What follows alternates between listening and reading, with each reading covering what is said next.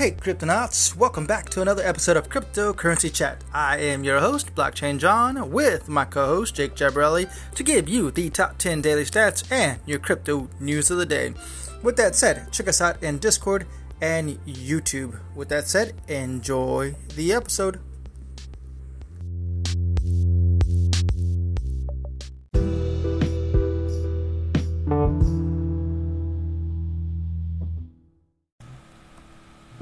Hello Cryptonauts, and welcome back to another episode of Cryptocurrency Chat. I am your host, Blockchain John, with my co-host Jake Jabarelli to give you the top 10 daily stats and your crypto news of the day.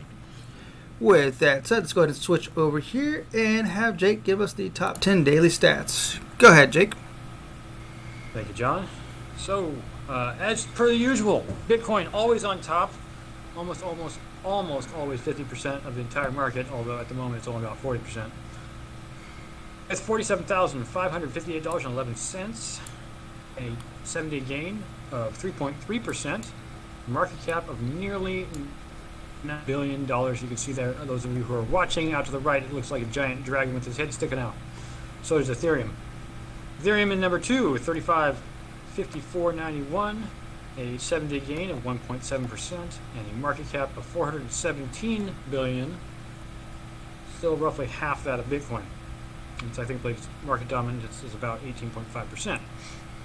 Cardano ADA at $2.45 in third place, with a slight drop 1.2% over the last 7 days and a market cap of $78 billion.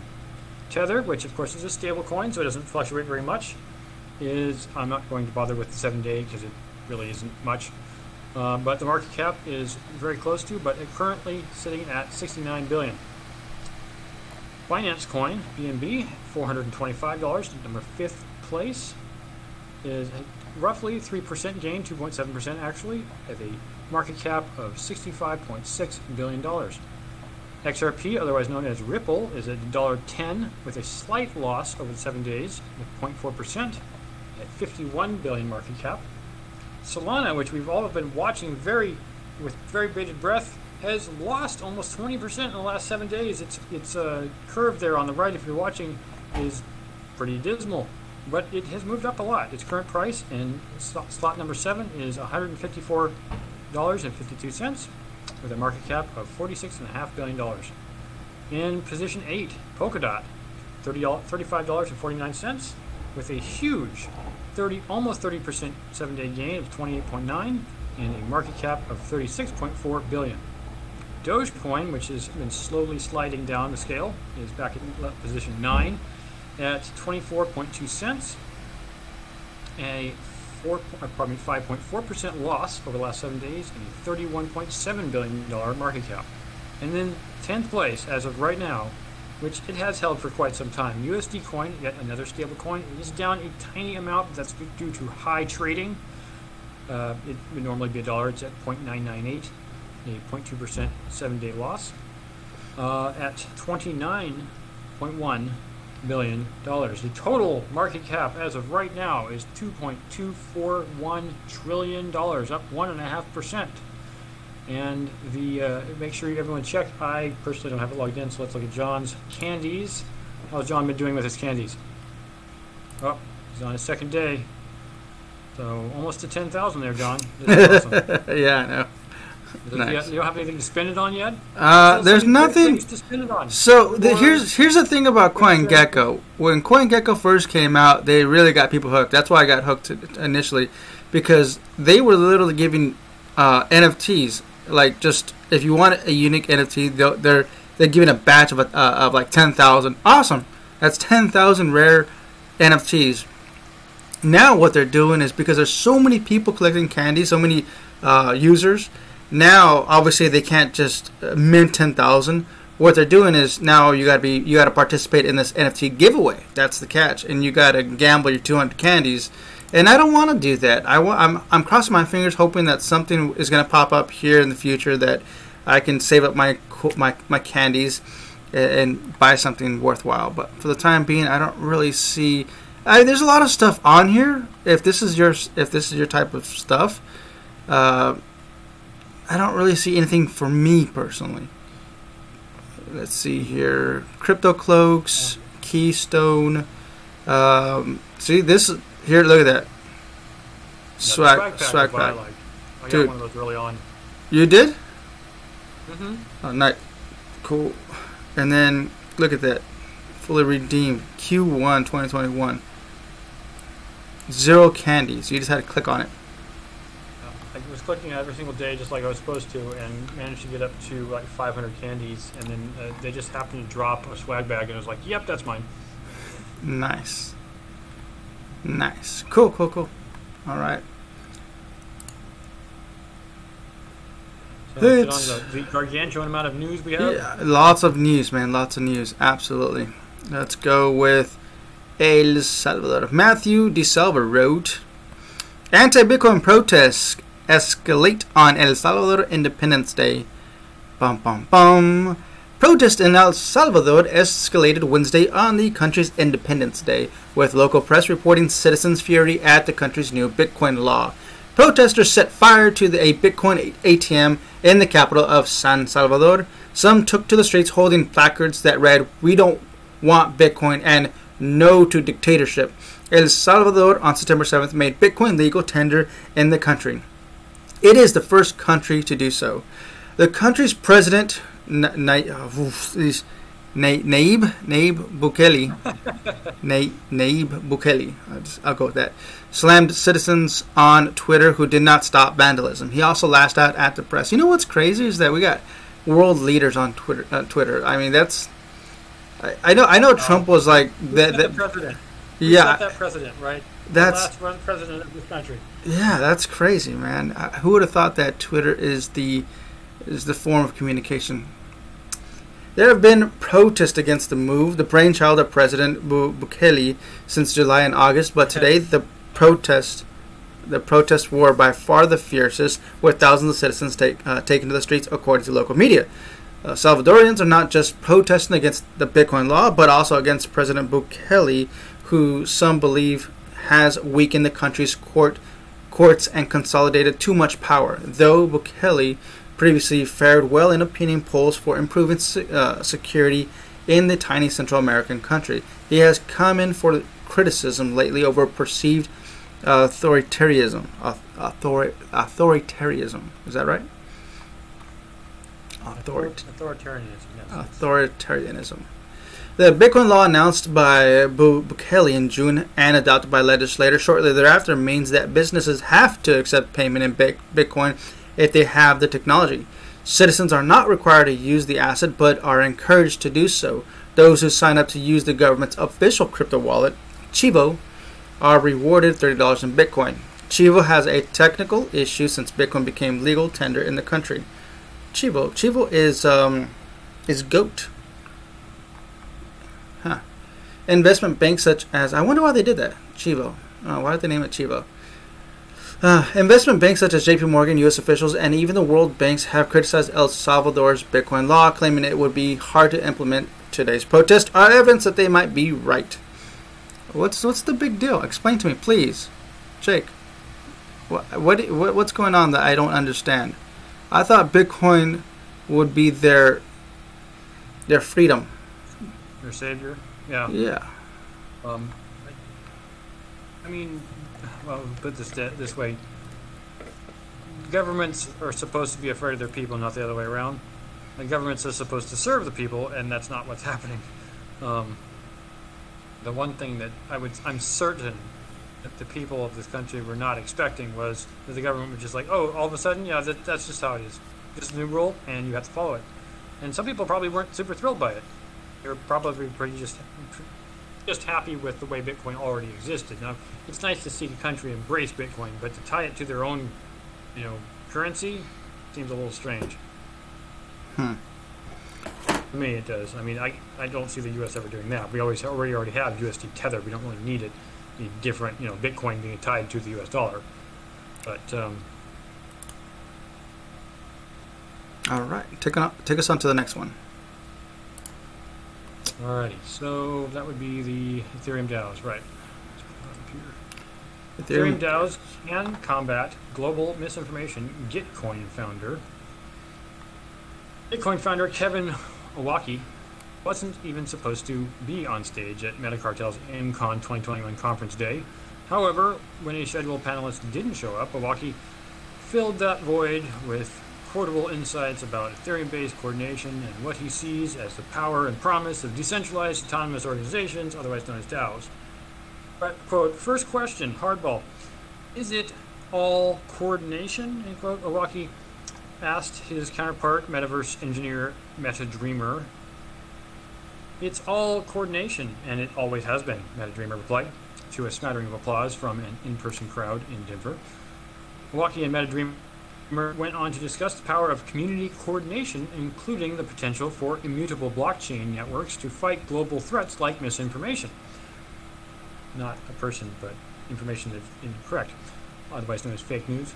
The discussion happened amidst the backdrop of INCOM, an event held by DAO or DAO Meta Cartel that is broadly about DAOs, or as we said before, decentralized autonomous organizations, and features an array of speakers that participate in these various events. What's a DAO? Okay, well, it's, as we said before, decentralized organization powered by blockchain-driven smart contracts, or it's a code that performs set instructions. And DAOs can bring together people from all over the world with a shared vision or goal. They often rely on token-based governance votes and require ownership of certain tokens to participate. DAOs aren't a new thing. Think back to the DAO from 2016. But their use and potential application are growing rapidly of late. There are investment DAOs, NFT DAOs, and DAOs that govern decentralized finance, otherwise known as DeFi protocols. Even Decrypt is launching a DAO as we explore their potential to reshape media in an increasingly decentralized world. DAO advocates see the organizations as inclusive community-building platforms, but they are also naturally exclusory in some ways. Users have been pretty tech-savvy and understand cryptocurrency to participate in DAOs, or rather, they have to be, to participate in DAOs, plus they typically have to own tokens and potentially a significant amount to have a meaningful say in the DAO. The DAO landscape is rapidly evolving, however, as the new tools emerge and varying governance structures can take hold. For Owocki, those Gitcoin projects award grants and funding for Ethereum ecosystem projects. He sees this kind of community coordination as an effort that can ultimately impact the world. We have a transparent, immutable, programmable coordination mechanism that is worldwide in jurisdiction, he explained. If we have the global coordination failures around misinformation, climate change, or privacy violations, really, there's a lot of coordination failures that the infrastructure that we inherited from the previous generation is no longer able to handle. Owocki cited Ethereum as a platform for solving such coordination failures, as Gitcoin has a particular focus around funding public goods, as seen with a recent Moonshot Bots NFT initiative that has now raised more than $2.3 million worth of ETH for such grants. He believes that an increasing focus with the Ethereum community toward public benefit development rather than DeFi or NFT initiatives will be a net positive for everyone. You hear Gitcoin talk a lot about funding public goods, which is one of the big coordinate failures of Ethereum, he said. DeFi is great and financing art is great, but what I really would love to see is us moving past a decentralized casino and into really having a positive impact for the world. And I think that is possibly Ethereum's legacy. Meta Dreamer and Owocki further discussed the changing landscape around Web3 technology, including Owocki, who sees a need to better reward and the creation and maintenance of open source tools. Both speakers suggested that blockchain-based community coordination efforts will ultimately disrupt existing businesses and communication structures. In Meta Dreamer's view, however, it will be a gradual transition rather than a sudden one. For the use of tools that we're creating to help ourselves first, before we convert the whole world to use it, I think that's really how it's going to happen. So eventually it's going to outcompete the legacy way of doing things and people will eventually migrate over. It's not going to be this crazy thing like we're seeing with the teardown of the system. Even so, Owocki said that the emergency the emergence of being able to transfer digital value and convey digital scarcity will be a hugely disruptive transformation that we're pretty much already seeing with NFTs. It could be a positive thing in this view, reinventing concepts like jobs and banking with internet native coordination tools, but it could also turn negative if people don't choose to work together and focus on collective benefit. It could get pretty dark pretty quickly, Owocki said. Coordination is a choice, and we will all have to choose to coordinate or turn the battleship towards utopia and away from dystopia. I think that we will have to choose to show up and coordinate and be our best selves and build community first every day. I'm not going to go into this. He's very platitudinous with his speaking, but I'm not going to say I disagree with the man. The DAO concept really is getting us away from, you know, centralized organizations like governments to give kind of a more universal ideal for active governance. You know, it's not just one party's idea, although technically you do have to be a stake or a token holder to be a part of the DAO, but the token holder factor is more like the interest of the blockchain and not so much the interest of what X or Y government says. Mm-hmm. I agree. Yep. It's community based. I love it. I love it. That's why when the DAO came out in 2016, that's when I was as part of my history, I was 100% into it all. And of course, what happened to the original DAO? Do you remember, Jake? Which DAO was that? I don't remember. The original first DAO. The first DAO, when it first came out on Ethereum, was actually, I don't want to say hacked. It was bad coding. It was bad coding from the get-go. So when everybody, it was the largest investment, or should I say ICO. It was an ICO. The largest ICO in Ethereum's history at that time during that year, 2016. When I was doing YouTube back then in 2016, I was recording the DAO's, I was live streaming the DAO ticker and seeing how much money was being dumped into it. When I saw 1 million for the first time, because, I mean, back then, when you see 1 million in Ethereum, you're like, what? People are actually putting $1 million into this DAO? And then you see 2 million. Then you see 10 million. And then you see 50 million. You're like, what? But now those numbers don't really compare to what the market is now. It just shows how much, in just a handful of years, how much the market has already matured. It's like a whole different world now. It's so crazy to look back in 2016 to now. I mean, seriously. Can you imagine where we'll be in just probably 2 years? I mean, the thing that blows my mind is even though we've seen Bitcoin hit $64,000, I would not be surprised at this point seeing, you know, 100,000, even 200,000, which sounds insane, but compared to where it was not even a year ago, doesn't seem that really that crazy. So right. I'm actually looking forward to when Ethereum breaks 10 grand. So nice. All right, next article written by Matthew DeSalvo. Franklin Templeton files for $20 million blockchain venture fund. Asset manager Franklin Templeton said today in a fund that had raised $10 million for the blockchain venture fund, the firm, one of the world's largest asset managers, said Wednesday in a filing with the SEC that it was aiming to raise $20 million in total for its pooled venture capital fund, Franklin Templeton Blockchain Fund I. Or is that one? I. That's one. Yep. Yeah. One. LP. It's likely the funds will invest in startups in the blockchain and cryptocurrency space. No other details were provided about what the funds will be doing filing. Okay, that's it then. $20 million. There it is. Next article. Is that the Coinbase takes first steps? Yep, take it. Alrighty. Coinbase, this is from Jess Benson. Coinbase takes first steps to start trading crypto futures. Ooh. Coinbase announced today, by the way, this is just an advertisement, that it has filled the National Futures Association filed with the National Futures Association to become a registered futures commission merchant. This indicates the exchange is seeking to move beyond mere spot trading, which is just trading, you know, one coin for another, one asset for another, to a lucrative business of derivatives trading, in which people can bet on future prices. Great, yeah, betting. That's where they really make their money, honestly. Typical derivatives. Say it right, Jake. Include futures and options contracts. Futures allow people to buy and sell contracts that establish the price of Bitcoin or another cryptocurrency on a specific date in the future. Think the price is going down, right? You can try to sell it for a higher price and pocket the difference.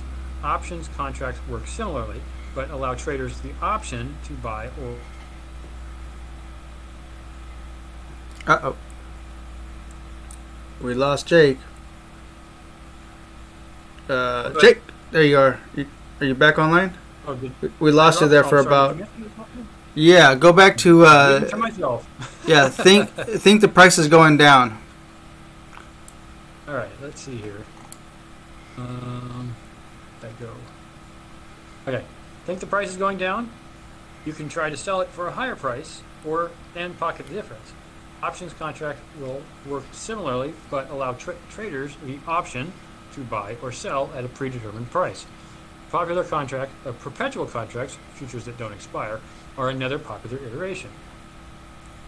In the U.S., any business seeking to sell to individuals must register with the Commodities Futures Trading Commission, the federal regulator of not just commodities but derivative products. But to do so, they must typically first be members of the NFA, which handles the registration process on the agency's behalf. Derivatives trading is big business in traditional financial markets and in cryptocurrency. Futures volume on Binance dwarfs the volume on its standard exchange by a factor of 3 to 1. The disparity is even larger on FTX, the global exchange that is making a large advertising push in the U.S., where its smaller American affiliate is also seeking to offer derivatives trading.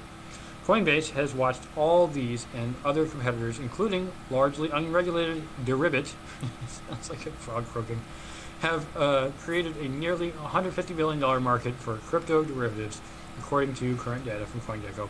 While it may be king of American spot exchanges, it is decided that it can't continue ceding exotic territory to its rivals. I think this is actually a probably good move for Coinbase in general, obviously not just from the standpoint of money, but it needs to catch up with Deribit, or Deribit, whichever you want to call it. Right, but I think this is the reason why the SEC has actually put the bad hammer down on Coinbase and has been on their spotlight. I think this is the actual issue right here. That's why it's been a while. This has been pretty much in the works for a good while, but hasn't came out. But yesterday the SEC finally had a word. Publicly, there was a lot of public statements in regards to crypto, and a lot of council members, I'm not sure what you call them, council members, they went up and they spoke with the SEC and questioned them in regards to what their view is on crypto, and there wasn't really any transparency at all. Hopefully later on in the news there's an article down there somewhere about the SECs and their discussions of what happened yesterday, because it was a bunch of... it was baloney, if anything. It was garbage. It really was. It really was. It's... Yeah. I hate when they do that. It's like, dude, just answer the question. Everybody was asking the same question, like, okay, what is an asset? You know, what is a commodity? Please, just define that, please, if you're in charge of that.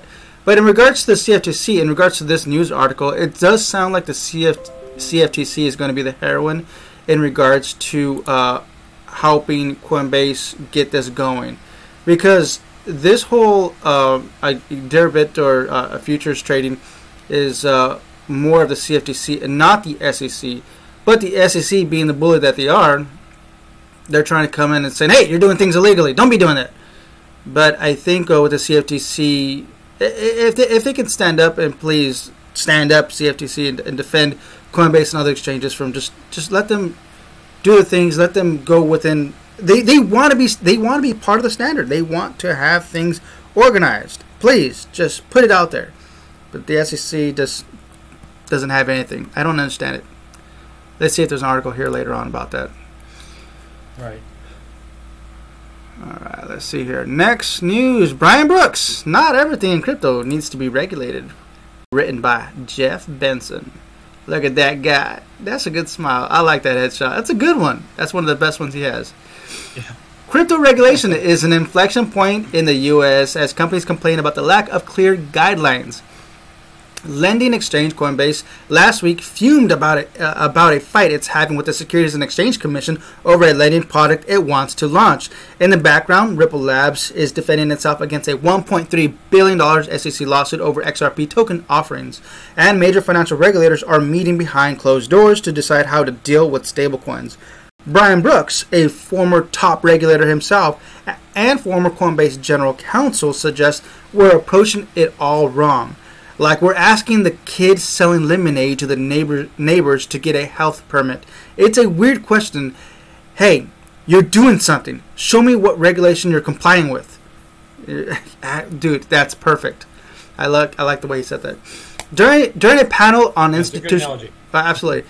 During a panel on institutional adoption of digital assets at the SALT conference, a biannual event covering global finance and technology, the former Binance U.S. CEO and acting comptroller of the currency referenced his own experience. Quote, "I don't start with the regulation. I start with what is the activity that we're doing here and what aspects of it ought to be regulated," he told the audience. "And I don't start with the assumption that everything that's happening in crypto land ought to be subject to banking or securities regulation." To Brooks, regulations are about dealing with issues raised by people, but cryptocurrency and blockchain tech are about code. That, of course, is half true. There are people developing the code that goes into crypto products, just as there were people behind the negligent policies that encouraged Bank of America employees to sign people up for accounts and services they did not ask for. But Brooks, a crypto progressive who took heat for expanding opportunities for digital asset firms while at the OCC, was making a larger point that disintermediation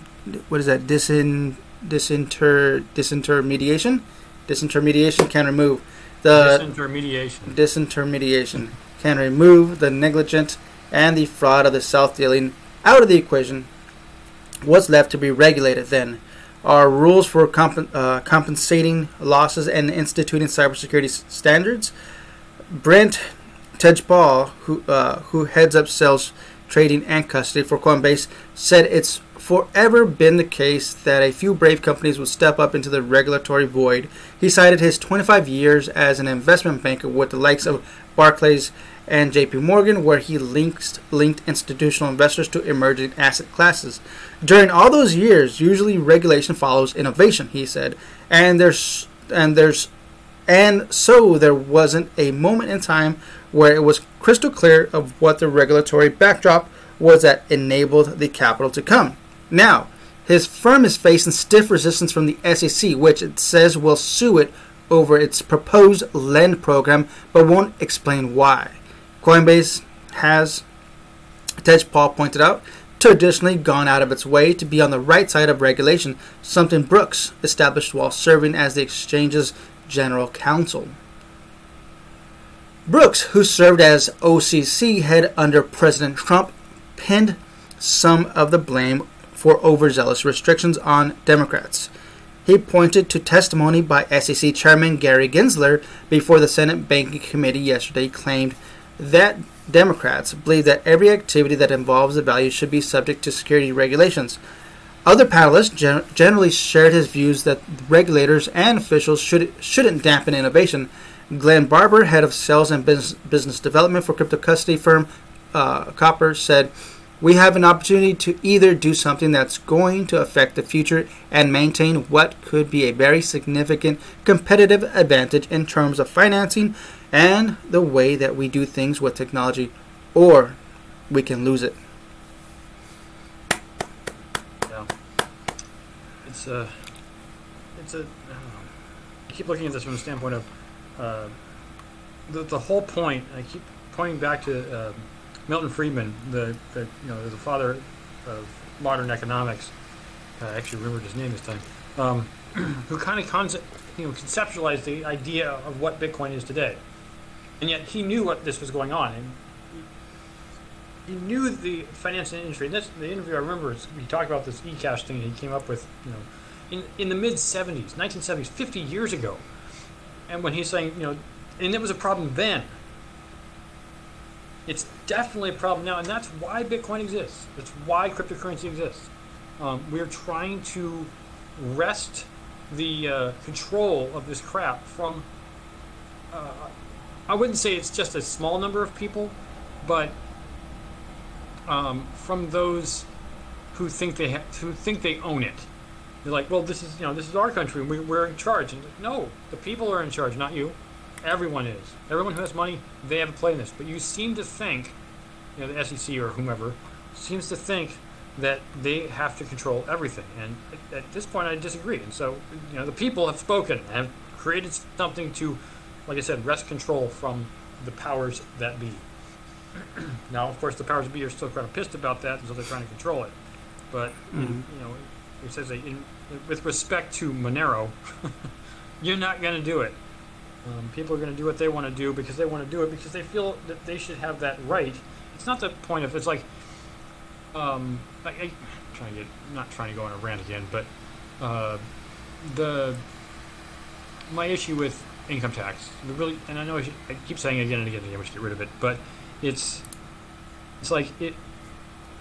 If you're doing it honestly, if whatever you're doing is honest, and I realize there are plenty of people who are not doing it honestly, but if you're doing it honestly, you're not going to get in trouble. There's nothing to get in trouble for. You know, you're doing what's being asked of you. So what is wrong with what we're doing now? If you own coin, then when you exercise it and turn it into fiat, you pay taxes. That's how it works right now. So what is the problem with regulating this? Right? As soon as people start exercising this, now I think that what they're worried about is that people are going to not exercise it and keep it in the crypto format. But at that point, someone's going to decide, you know, you can't just hold on to $100 million. And the U.S. currently says that if you don't, there's a penalty. Is it $10 million or $100 million that you get penalized for? I think it's 10. $10 million? Okay, so I get the point. The point is they want people to do something with money and not just sit on it. But isn't that your right to sit on it? Mm-hmm. But the only thing that I guess the point I'm trying to make here is, it's your right to do it, but there's no real point in just having $10 or $100 million if you're not doing anything with it. Why have it? To me, I can't even comprehend why you'd hold on to $100 million if you had no purpose for it. Money is a tool, not just a comfort. It is a comfort to some people, but. I guess what I'm saying is, you're not using it for anything. I'm not saying you shouldn't have it, but it's pretty stupid. So, if the government keeps making these rules and people are just trying to get around it, so it's I agree with this perspective they're putting out. The government doesn't need to get into this. They've already set rules and they work. Let's just go with that. But government can't leave its sticky fingers. You know, Uncle Sam's got a heavy cut on everything. So. Anyways, sorry to rant. Nope, go ahead, take it away. Right here, the next news article from Andrew Hayward. Solana sputters back to life following downtime network restart. Rising blockchains network Solana has had a roadblock Tuesday when the network shut down. We know how that is. That happened with Dynamo. Due to overwhelming transaction volumes, and that was not the problem. Solana was ultimately offline for nearly 18 hours before validators were able to successfully restart the decentralized network. But coming back online and resuming block production isn't as simple as flicking a switch. DApps, or decentralized apps, block explorers, and support systems will recover within the next several hours, at which point full functionality will be restored. Should be restored. The official Solana status Twitter account tweeted at 2:01 a.m. Eastern. Shortly before then, an administrator in the official Solana Discord server wrote, "And we're back." It's unclear whether full functionality has been restored at this time. SolScan shows transactions processed less than a minute ago as of this writing, but has displayed longer lag times over the past hour. Solana validators stopped producing blocks just before 8 a.m. Eastern on Tuesday, and the network was unable to process transactions until the network was restarted. Solana Foundation representatives did not immediately respond to Decrypt's request for further information about the network's restart process. In a statement yesterday, the Solana Foundation attributed the network outage to a flood of transactions that overwhelmed the network, and said that engineers could not stabilize the network in time. That sounds like a they problem, excuse me. Solana mainnet beta encountered a large increase in transaction load, which peaked at 400,000 transactions per second, the statement read. These transactions flooded the transaction processing queue, and lack of prioritization of network critical messaging caused the network to start forking. Fork you, network. This forking led to excessive memory consumption, causing the nodes to go offline. This sounds like a big problem, honestly. It's probably going to be tested again. Solana Lab CEO Anatoly Yakovenko tweeted yesterday that the transactions were sent to Raydium, a leading decentralized finance protocol on Solana. Raydium was about to begin its IDO, or initial decentralized exchange offering, a type of token that is comparable to an initial coin offering. In this case, however, it takes place on a decentralized platform rather than a centralized exchange. The IDO in question was for Grape Protocol, a popular tool set for developers of DeFi apps, such as peer-to-peer trading and lending platforms. Yakovenko added that Solana engineers had already started addressing the issues prior to yesterday's outage, but that the planned software update had not yet been released. The price of Solana's native SOL, SOL cryptocurrency dropped during the outage, falling today of $169 to a low of just above $145 per CoinGecko. However, it has rebounded and the network has been restored functionality, and the price is currently sitting out as of this writing, $163. SOL has seen a surge in value in recent weeks, rising from a price of around 35 at the start of August to an all-time high of 213 just last week. So this is, knowing that this has happened, knowing that this can happen again, I am 100% certain, I'm going to predict it now, that this is going to happen again. Maybe not as seriously, but it could also be much more serious, because if someone knows that they, well, not just one person, but if a group of people know that they can bork a system, they will definitely try again. Oh yeah. Oh yeah. That's exactly what happened. Yep. I mean, when you know about 51% attacks, you think you can pull it off, you will definitely try to pull it off. That's the reason I really love, here I go plugging Dynamo again. I really love Dynamo because the designer basically made it so that it is not impossible, but nigh to unreasonable. Well, actually, not nigh to, but perfectly unreasonable to not do it. There's really no reason to ever try to do a 51% attack, or in this case, 86% attack, because you won't actually gain anything. You will actually only decrease the value of your coin if you try to do it. So here's the question.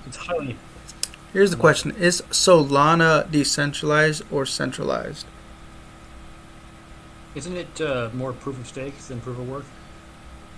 Okay, yeah, I believe. That was the reason I believe it is proof of stake. Right, and I believe that was the reason that I mean, obviously, not every network is going to be overwhelmed, but because Solana is gaining in popularity so quickly, it is a big target. Mm-hmm. Yeah. So, if I mean, we estimated what the total amount of Solana was recently. We were looking at this before the show, right? So yeah. Roughly 500 million, I think. Yeah. 500 million coins. 500 million coins. Yeah. Total value of Solana right now is 50 billion. Right. Almost 50 billion. Yep. So, could one person do it? Probably not. Well, Jeff Bezos could, but he's not going to. Could one organization do it? Yeah, I probably could. I could definitely see an organization trying to do a 51% attack. Wouldn't that be crazy if some 14-year-olds can do it with their Raspberry Pi? Jeez, yeah. Always, man. That's crazy. Let's set up the next one. We're only halfway through the news. Let's get to the next one. All right. NFT marketplace OpenSea confirms executive profited from insider info. Written by... Oh, by the way, we are reading news from Decrypt. I don't know if I mentioned that earlier. Written by Andrew Hayward.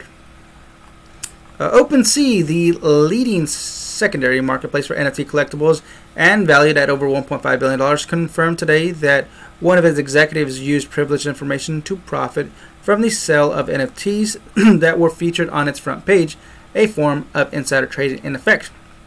Yesterday, we learned that one of our top employees, one of our employees purchased items that they knew were set to display out in our front page before they appeared there publicly. The company wrote in a statement, "This is incredibly disappointing. We want to be clear that this behavior does not represent our values as a team." Although OpenSea did not name the employee, the announcement comes following accusations on Twitter that Nate Chastain, the company's head of product, used his position to purchase NFTs from lesser-known collections right before they were spotlighted on the marketplace's main landing page. According to information compiled by Twitter user Zuwu and ricefarmer.eth and corroborated by others, Chastain main Ethereum wallet, which is linked to the CryptoPunk NFT that he used as his Twitter avatar, is linked to the so-called burner wallets. These wallets were used to purchase numerous NFTs from projects like the Daily Dust Collection and Lurk Loves You. Oh, he got caught! Jeez, man. In each case, the affiliated wallets purchased NFTs from multiple collections right before each one was featured on OpenSea's homepage. Afterwards, the demand increased and the floor price raised for each collection. Those NFTs were then resold for a profit. Ultimately, the profits in Ethereum were routed back into Chastain's main wallet. Well, there you go. You got caught. I just want to know if he's getting any charges on this. Let's see. Let me see. Scrolling on down. I don't see... There's got to be some sort of kind of charges against him, right? I would think. Backlash that punishes him for doing something. I'm talking legality-wise, not just like, hey, you're gonna get suspended or you're gonna get fired, but you're actually gonna. Remember, crypto isn't really regulated the way that everything else is regulated, so he's probably not going to get in trouble, at least from a legal standpoint. The only way he can get in trouble is from his own company. I mean, it's called insider trading, yes, but when you're not regulated by the SEC, then it's not insider trading. I guess so. I guess you're right. It is effectively insider trading. Well, then I want to work for OpenSea. Then please hire me, OpenSea. yeah, exactly. They're calling him out for it, which is good. But it says OpenSea is reviewing the situation before taking additional steps, according to this post. So. Yep. We shall see if he's punished publicly or just booted from the company, or you know. They better fire him, dude. They better fire. I would not trust someone like that, dude. Yeah. Go ahead. So because it's going to make OpenSea look bad, and they don't want that bad press.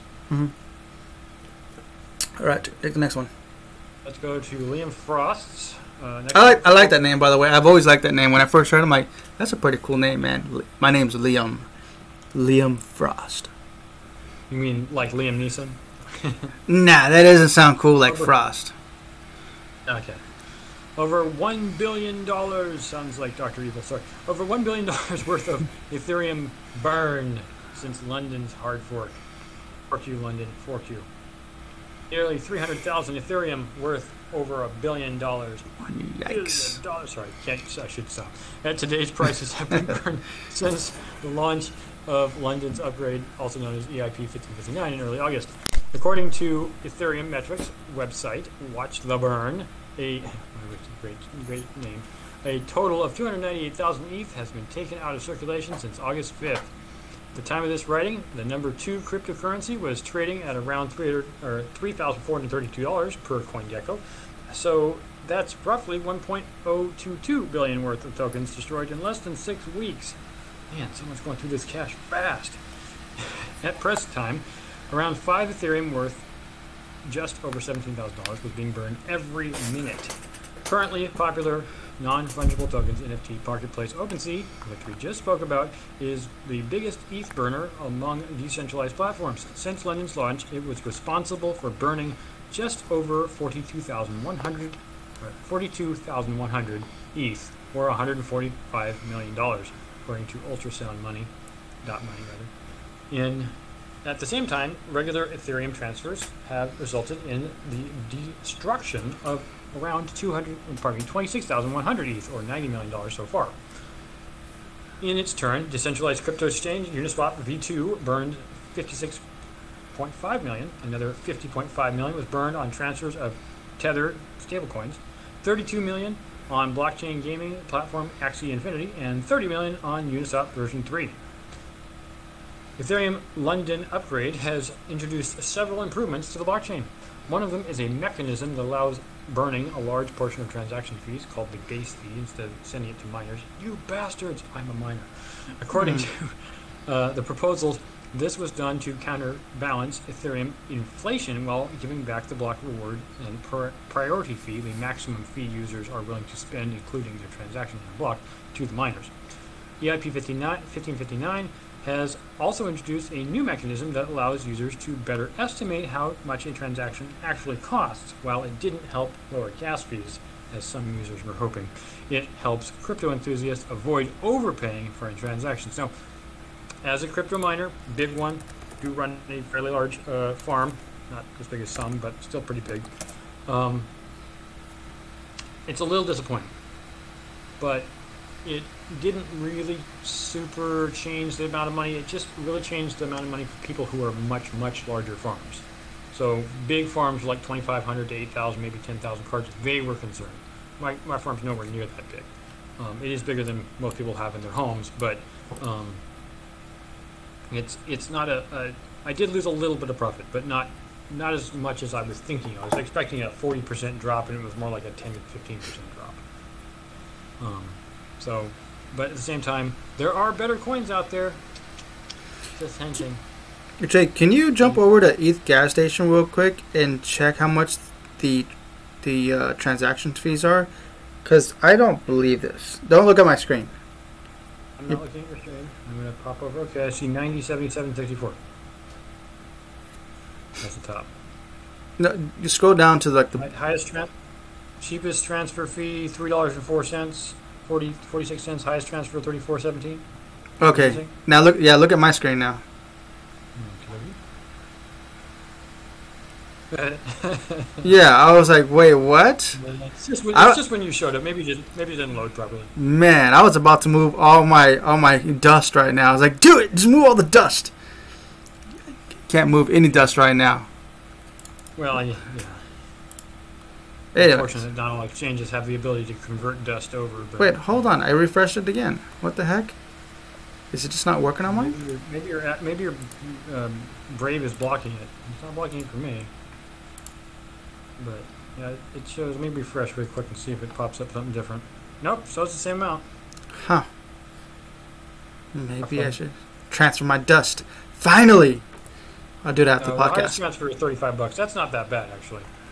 The current levels that Trader, Fast, and Standard are running at are actually pretty reasonable at the moment. Although the best was right after the previous, not the London, but the one was right before that. I can't remember what it's called. It happened in May. When that happened, the prices were so low that you could do a fast transfer less than $5. Nice. That's really good. Yeah. All right. Hit that next one. All right. The Anchorage hopes to shake up big crypto. That's where we at. Written by Jeff John Roberts. Anchorage hopes to shake up big crypto trades with dark pool deal. Dark pool? Is dark pool still around? When big traders want to buy a large amount of stock, they frequently turn to businesses known as alternate trading systems, ATSs, or as they're known on Wall Street, dark pools. Oh, I thought, okay, never mind. I was thinking something else. Less regulated than public stock exchange. Not Deadpool, dark pool. No, well, yeah. There's a mining pool called dark pool. Dark pools, but I'm pretty sure it's long gone. Dark pools let investors conduct large trades without first sending a signal to the market that they're doing so. Now, the crypto world is about to get a dark pool of its own. On Wednesday, the custody service Anchorage announced a strategic partnership with a firm called Oasis Pro Markets that bills itself as the first U.S.-regulated ATS for crypto. The tie-up will see Anchorage provide on-chain custody and settlements for Oasis, which offers a crypto liquidity platform that matches buyers and sellers looking to carry out large trades discreetly. According to Anchorage's co-founder, Diogo Monica, the arrangement will disrupt the current system for large trades, which are often arranged on an ad hoc basis on platforms like Telegram or through so-called over-the-counter desk middlemen who match up buyers and sellers. Wait a minute. I didn't know that. I thought OTC, well, I guess it would be P2P, right? Person to person or peer to peer? If I'm just, if I'm, okay, never mind. Okay, so I always thought it was OTC. Okay, never mind. Okay, cool. That's good clarification for me. I just learned something. The more you know.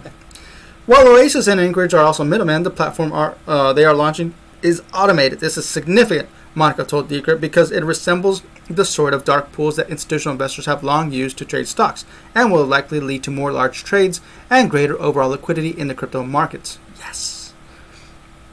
Monica describes the platform as a crypto-native trading system that will offer large trades of stablecoins and a variety of other digital assets like Bitcoin. Anchorage's tie-up with Oasis to launch a crypto dark pool is one of several significant partnerships for the San Francisco startup. The company launched in 2017 as a new type of crypto custodian with an app-based interface and has since attracted the likes of Visa and major banks as clients, while also offering services like lending and staking. In the last year, Anchorage has also signed a contract with the U.S. Marshal Services. Ooh. And is on the cusp of signing one with the FDIC, the agency that backstops failing banks. The deals reflect how various governments agencies are increasingly having to handle crypto as part of their operations. Earlier this year, Anchorage became the first crypto company to obtain a federal bank charter. All right, so who's going to be the first one to build a brick and mortar bank? Is it going to be Anchorage or Kraken? I mean, I guess it's not totally a bad thing, but at the same time, it's like. It's like defeating the purpose. Why would you make a physical bank for a decentralized concept? Yeah. I don't know. Yeah. Some idiot's gonna do it. I name Spawn of Steve Jobs. Mm-hmm. All right, take the next one. But yeah, let's go on. Yeah, moving on instead of discussing, but maybe I should just cut my. No, this one's pretty short. Final. BitMEX executive accepts U.S. extradition to his report. Oh, they finally got him, huh? Way of putting it, but Gregory Dyer, one of the four high-level executives, the four horsemen, sorry, of Seychelles-based crypto exchange BitMEX, who was charged with violating the Bank Secrecy Act, BSA, last October, has agreed to be extradited to the U.S. from Bermuda, the Royal Gazette reported on Tuesday. On October 1st, 2020, federal prosecutors in New York accused four BitMEX executives, including the exchange's CEO Arthur Hayes, CTO Samuel Reed, co-founder Benjamin Delo, and head of business operations Gregory Dwyer, of conspiracy to evade money laundering regulations. At the time, the U.S. Justice Department argued that Hayes, Reed, Delo, and Dwyer fully failed to establish, implement, and maintain an adequate AML, otherwise known as anti-money laundering program, including an adequate customer identification program, more commonly referred to as the KYC program, for BitMEX in violation of the BSA. As a result, its failure to implement AML and KYC programs, BitMEX made itself available as a vehicle for money laundering and sanctions violations, the indictment stated. Reed was arrested in Massachusetts on the same day. Delo surrendered to authorities in March, and Hayes turned himself in on April 6th. All three were charged with one count of violating the BSA, one count of conspiracy to violate the act, and were later released on bail for $5 million, $20 million, and $10 million, respectively. Oof. Good thing they had that kind of money. Yeah. Each of these offenses can result in up to 5 years in prison. The trial has been scheduled for March 28, 2022 by the U.S. District Court Judge John George Kotel. Kotel? I don't know. That word. In New York. In April, while the U.S. was seeking his extradition, Dwyer's lawyers told Decrypt that they have been in touch with the government on Mr. Dwyer's behalf and have informed them of his whereabouts. They were also aware that he has every intention to defend himself in court against these meritless charges and is eager to do so, Dwyer's lawyer said in a statement. According to the World Gazette's report, Dwyer's request to be extradited was filed by the Magistrates Court in Bermuda and is currently awaiting approval by Governor Rena Lalji, Magistrate, oh boy, this one's tough, Magistrate Kamisi Tokumbo. Yeah. reportedly extended Dwyer's $20,000 bail.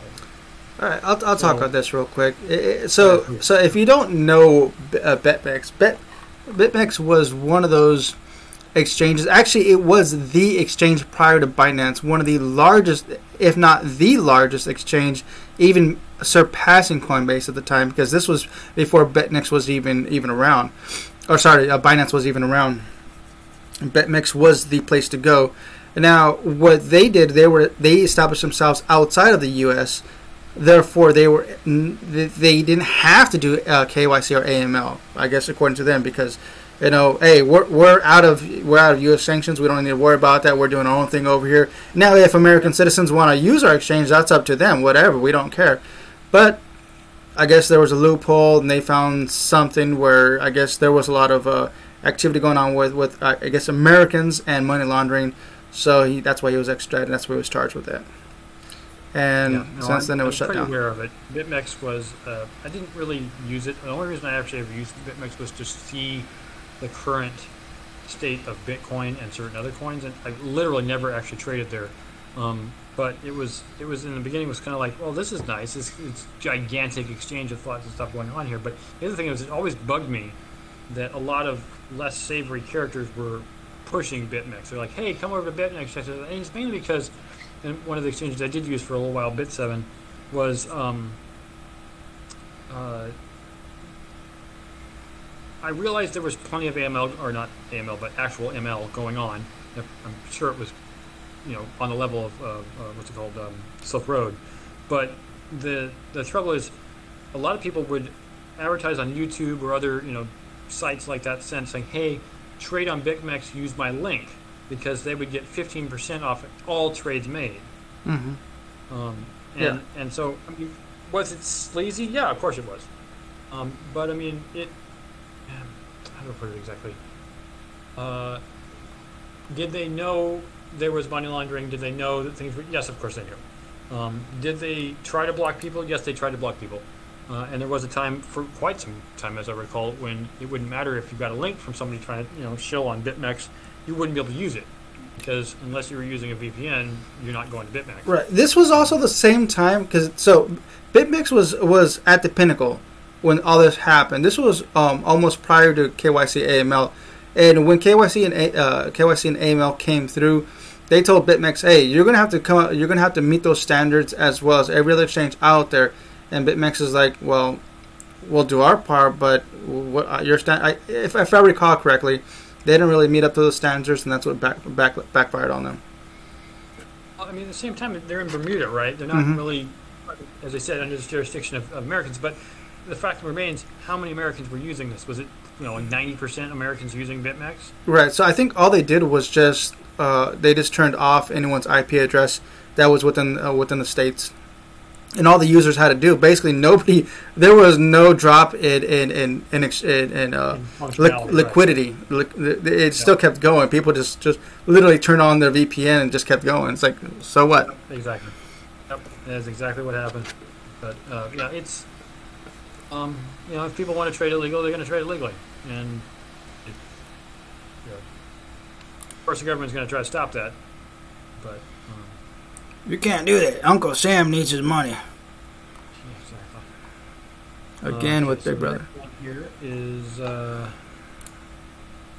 is it funds? Funds. Okay, from Tim Huckey. Funds never at risk, says developer of Ethereum scaling solutions, Arbitrum, during downtime. The sequencer feature of the popular Ethereum scaling solutions Arbitrum 1 went down for approximately 45 minutes. Yesterday, according to a report by the network's developers, Off-Chain Labs. Arbitrum tries to solve Ethereum's transactions bottleneck, which is capable of handling 14 transactions a second by using a transaction verification mechanism known as optimistic rollups. The optimistic rollup solution involves moving the transactions verification process off the Ethereum blockchain and onto a sidechain, which periodically settles transactions on the main blockchain to ease congestion and fees. Although Off-Chain says funds were never at risk, users were unable to submit new transactions during the outage. Off-Chain fixed the sequencer bug quickly, and the team posted its conclusion on the outage report. Quote, the root cause of the downtime was a bug causing the sequencer to get stuck when it received a very large burst of transactions in a short period of time. The issue has been identified and fixed and has been deployed. Does this not sound familiar? Yeah. Yeah. So these are just growing pains. This is like another... We're turning a new chapter in crypto, and there's just more and more users coming online, which is it's a beautiful thing. It's a good thing that we have more people coming online. But with that comes, obviously, we need more developers, more coders, and there's not enough of them. There's definitely not enough of them. But with growing pains, these issues are going to come up over and over again. Like you said, Jake, it's going to happen. It's inevitable. Yep. Yep. It is. All right. Take the next one. I will go to the next one. Far-right conspiracist received $60,000 in Bitcoin to fund legal case. Oh boy, this will be fun. Oh yeah. Pro-Trump activist Douglas Mackey was arrested in Florida January 27, 2021 for allegedly spreading misinformation, posting hate online, and conspiring, to threaten or intimidate voters in the 2016 presidential election. According to the Southern Poverty Law Center, SPLC, he's now received $60,000 worth of Bitcoin, which would be what? 1.2 Bitcoin, in an anonymous donation. According to the SPLC, a legal defense fund was created by his, quote, friends and supporters. The SPLC said that, quote, less than 2 days after the social media push began on the evening of March 11, 2021, an anonymous donor sent Mackey 1.026178 Bitcoin worth, at the time, $58,600. Donors have sent around 63,450 in total to the address on Mackey's legal fund defense, they added. This is not the first time the flagship cryptocurrency has been embroiled in fundraising schemes for the far-right conspiracists. The promotional blitz around Mackey's illegal fundraiser attracted donors with apparent ties to multiple wings of the far-right. The SPLC also found that the one Bitcoin donor sent money to addresses that were associated with the National Alliance, a white supremacist and neo-Nazi political group founded in 1974. The SPLC analysis found that the donor has sent approximately $190 worth of Bitcoin to the National Alliance on January 4th, 2 days prior to Capitol Hill riots. Bitcoin wasn't just sent to far-right conspiracists during the Capitol Hill riots in 2021. It was partly funded the riots themselves. According to data analysis from Chainalysis, a donor sent roughly $500,000 worth of Bitcoin to 22 separate addresses, many of which belong to far-right activists and internet personalities that were present during the riots. The firm claimed that the funds came from a deceased computer programmer in France who left a suicide note to explain his actions. I care about what happens after my death. That's why I've decided to leave my modest wealth to certain causes and people, the note read. That doesn't really make... I don't know why that sounds so funny, but it honestly sounds... Yeah, it doesn't. Yeah, exactly. It sounds a heck of made up. It doesn't sound legitimate at all. I mean, you're having a French, maybe an American in France. I don't know, but if you're telling me a Frenchman is over here supporting white supremacists, I mean, okay, let's just waive that. Whatever, dude. It is what it is. But I'm kind of curious: is the one Bitcoiner donor if he or she or they ever caught? Would they be like charged with conspiracy to commit terrorism? Like, would there be charges against them?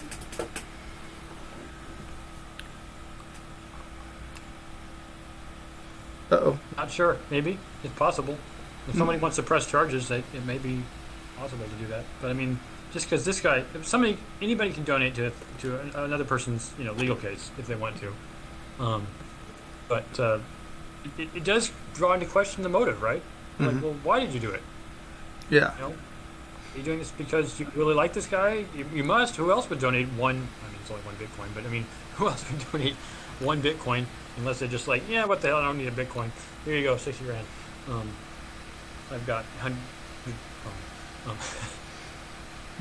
Okay. I don't know. That's a shady one, man. I don't know. It's a weird one. It is. Let's hit Bitwise with the files for Bitcoin futures. Got it. Yep, we were talking written by Andrew Asmakov. Bitwise files for Bitcoin futures ETF. Crypto asset manager Bitwise is seeking to launch an exchange-traded fund tied to cash-settled Bitcoin futures contracts, adding its name to a growing list of hopefuls for this type of investment vehicle. ETFs are investment products that track the price of an asset or group of assets and trade like stocks or on an actual exchange.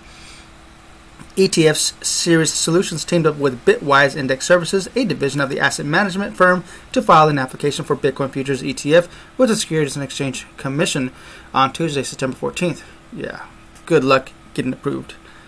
If approved, Bitwise Bitcoin Strategy ETF will not invest in Bitcoin directly. Instead, the fund seeks to obtain exposure to Bitcoin primarily through indirect investments in standardized cash-settled Bitcoin future contracts traded on commodity exchange registered with the CFTC.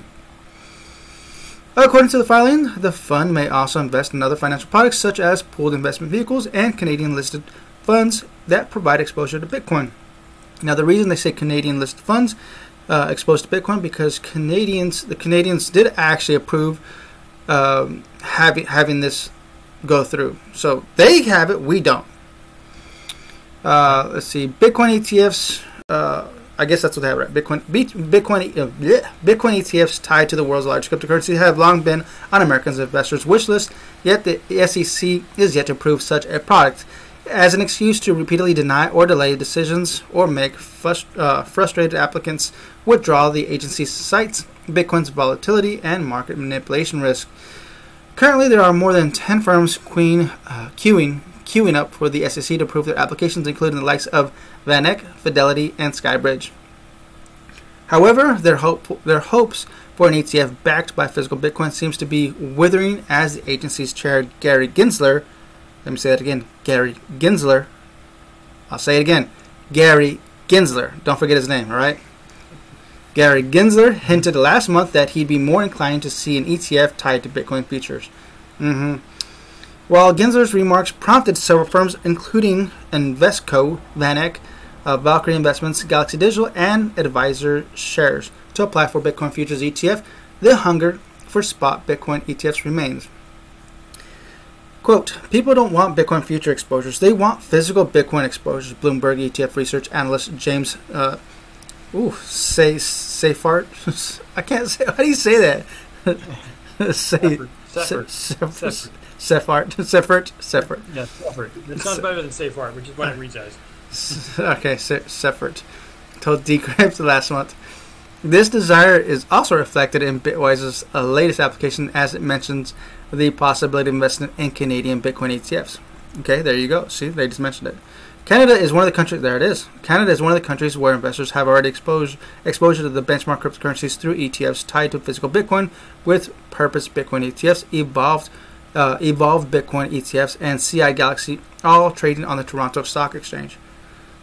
Beautiful, Canada. I'm moving to Canada. All right. Here's the spot. Here's the last one. From Liam, from another Liam, different Liam, not Liam Frost, but Liam J. Kelly. Just to be distinct, top DeFi tokens Curve, Aave, and SushiSwap post double-digit gains. Woo! Nice. Several tokens behind top decentralized finance DeFi protocols have gains of more than 10% over the last day, including the top day's gainers are Curve, Aave, and SushiSwap. DeFi is a fast-growing sector of the cryptocurrency industry that offers many traditional finance services like lending and borrowing, but removes centralized intermediaries like banks and brokers. DeFi Llama, a dashboard that shows the total value locked across the entire sector, shows that there are a total of roughly $182 billion at press time. Unlike DeFi Pulse, DeFi Llama doesn't confine itself to recording DeFi activity on Ethereum. Of this sector, three protocols and their native governance tokens stand out through Curve, Aave, and SushiSwap. All share strong gains, and the reason behind these gains are varied. Curve, a decentralized exchange, or DEX, that optimized for like-valued assets such as stablecoins, has launched on Arbitrum, Layer 2 scaling solution for Ethereum, instead of settling individual trades on Ethereum's mainnet. or rather, instead of settling individual trades on Ethereum mainnet curve, operations are batched and periodically settled, thus reducing congestion and the cost of transacting. To boost usage of Curve's initiative, the developer team has rolled out 2 liquidity pools, doling out high yields. The first, called Try Crypto, offers a whopping 272% for users who added one of 3 assets, Tether, wrapped Bitcoin, or wrapped Ethereum. The second pool is called Tupool and offers 6.5% yield for users that deposit either USD Coin or Tether. There's also a vote today within Curve Decentralized Autonomous Organization, or DAO, to determine whether additional bonus tokens will be given to users who join either pool. If passed, additional CRV tokens, Curve's native governance token, would be given to the top of the base yield on Curve. These developments have likely contributed to the 18% rise of Curve over the past 24 hours. SushiSwap, a popular decentralized exchange, otherwise known as DEX, that allows users to trade, lend, and borrow, has also joined Arbitrum. In fact, it's one of the most richly integrated projects in DeFi, with operations on Avalanche, Celo, Polygon, Phantom, Binance Smart Chain, as well as many others. The 15% spike in SushiSwap's native token, however, is likely attributed to the recent NFT sale on its token launching platform, Miso. Dubbed JPEG's Automart, interested NFT speculators can purchase a DONA, or DONA, reservation token on Miso. The tokens can then be used to redeem a 2007 Kia Sedona NFT on September 21st, 2021. And there are a couple of tweets that I'm not reading. If you're watching, you can see this. The sale of DONA token has already risen 427.14 Ethereum, which is 1.541 million dollars at today's prices. As for AVE, the crypto lending and borrowing platform, social media, and platform's newsletter have been buzzing with news of the soon-to-be-launched project. It is currently referred to as Redacted Protocol by the AVE team. AVE's co-founders and team members have hinted at the project will relate to monetizing user social media activity. This sounds familiar. In July, Stani Kulichov, the founder and CEO of Aave, told Decrypt about similar plans, adding that we believe that content creators should own their audiences in a permissionless fashion, where anyone can build new user experiences by using on-chain social graph and data. Aside from the mounting hype around this project, Frax, F-R-A-X, an algorithmic stablecoin, has been added to Aave, letting holders borrow and lend the asset. These events may have contributed to Aave's native token, AAVE, increasing by more than 15%. There were a lot of charts and graphs and tweets in that. If you were not watching, I'm sorry you missed it all. Just go to our YouTube channel and watch it. Quite a bit of information coming from these different DeFi projects. With a lot of functionality being added, and that's kind of the point here, is that it's not just money changing hands, it's money doing things, the literal purpose of money, as I've probably mentioned like 10 times in this podcast. It's a tool. So, you said it's a tool. That is about it. I think we're an hour now? Yeah, an hour and 13 minutes on the dot. Yeah, cool. Very long. Yeah, it was good. There's a lot of information today. That was great. I love crypto news. All right, Cryptonauts, thank you, Jake. And thank you, Mike. Where's he at?